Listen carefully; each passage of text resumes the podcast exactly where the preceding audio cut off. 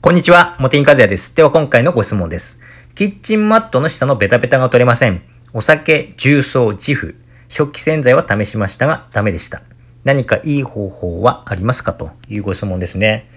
キッチンのベタベタ汚れというと、まず思いつくのがですね、油汚れですよね。油汚れはしばらく放置していると、まあ、ベタベタになってきますからね。ただ、マットの上だと考えられますが、下っていうことですもんね。下に油汚れがつくっていうことは、まず考えられないので、他の原因だと思うんですが、まあ、そうなると、一番考えられるのは、マットの下の素材が床に移って、それが原因でベタベタになっているのかなというふうに思いますけれども、どうでしょうかね。まあ、多分そうだと思うって言いますか、まあ、それが原因だということで、あの、お答えしていくしかちょっと今回ないので、まあ、それで進めさせていただきますね。はい。それで、何かそういうふうにベタベタになり、なるような素材がですね、映って、あの、床とかに映って、あの、ベタベタになったり、あとは、まあ、色がついてると色移りもするじゃないですか。まあ、ゴムっぽいものとかもよく映ります、あの、色移りしますよね。例えば、あの、車のタイヤをですね、床に置いてたら、寄せた時に色がついたとか。まあそういったベタベタ移りとか色移りの問題を両方解決できるいいものがあるんですよ。それがですね、溶剤ですね。溶剤。溶剤というと、身近なものだとですね、エタノールですね。エタノール。まあ、例えばですね、アルコール除菌剤の主成分だったり、あとはご質問者さんがお試しになられたお酒に入っている主成分ですね、お酒の。なのになんでお酒で落ちなかったという、落ちなかったのかというと、エタノールはそもそもですね、あの、よく落ちないんですよ。うん。よく落ちないんです。溶剤、溶剤の中でも。しかもですね、お酒に入っているエタノールのパーセントっていうと、まあ15%前後ぐらいですよね。まあ日本酒だと思ってですよ。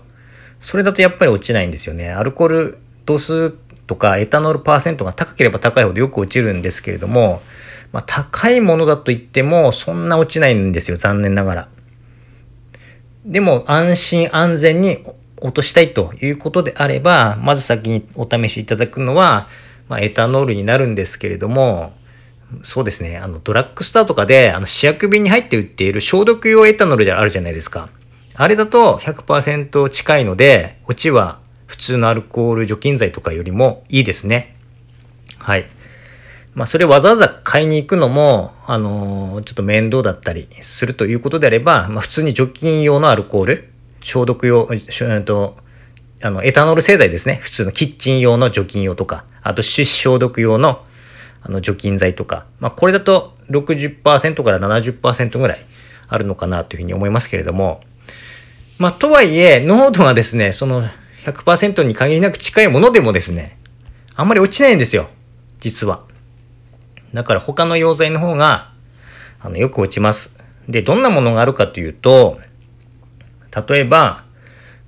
メタノールとか、あとはトルエンとかベンジンとかシンナーとかアセトンとか塩化メチネとか、まあそのような、まあ聞くとちょっと怖いようなものばかりなんですけれども、まあこういったものを使うと、あのー、落ちはいいです。もちろん種類によって落ち方全然違ってきますけれども、で、まあ、こういったものを買うっていうのも一つなんですが、まあ、なかなか購入も難しかったりしますので、まあ、身近なもので、今お伝えした成分がですね、入っていたりするものもあるんですよね。例えばどんなものがあるかっていうと、まず塗料の薄め液とか、あとですね、これだったら女性の方結構持ってる方多いと思うんですけれども、除光液ですね、除光液。除光液にも溶剤入ってますから、まあ、除光液で試すっていうのも一つですね。もちろん除光液の種類によって入っている溶剤とか、溶剤の配合量とか変わってきますので、あの、その、今回のご質問のベタバベタベタ汚れに相性がいいもの、悪いものがありますから、まあ、溶剤、えっ、ー、と、ネイルのその、えー、除光液がですね、落ちなかったから、すべての除光液が落ちないと思わずにですね、あの、何種類か試されるのもいいかと思います。はい。まあでも、でも、結構除光液は効くのかなっていうふうに思いますね。ただ、まあ、そういった、あの、溶剤はですね、あの、思ってもいないような素材を傷めたりするんですよ。プラスチック系のものもですね、溶けたりする場合がありますから、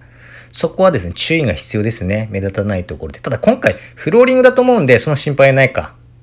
うん。フローリングだと大丈夫ですね。うん。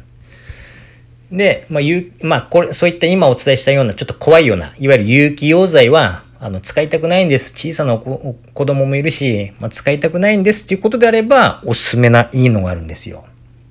それがですね、大々の雫という商品がありまして、これはですね、私の商品なんですけれども、あのですね、えー、成分がですね、オレンジの皮、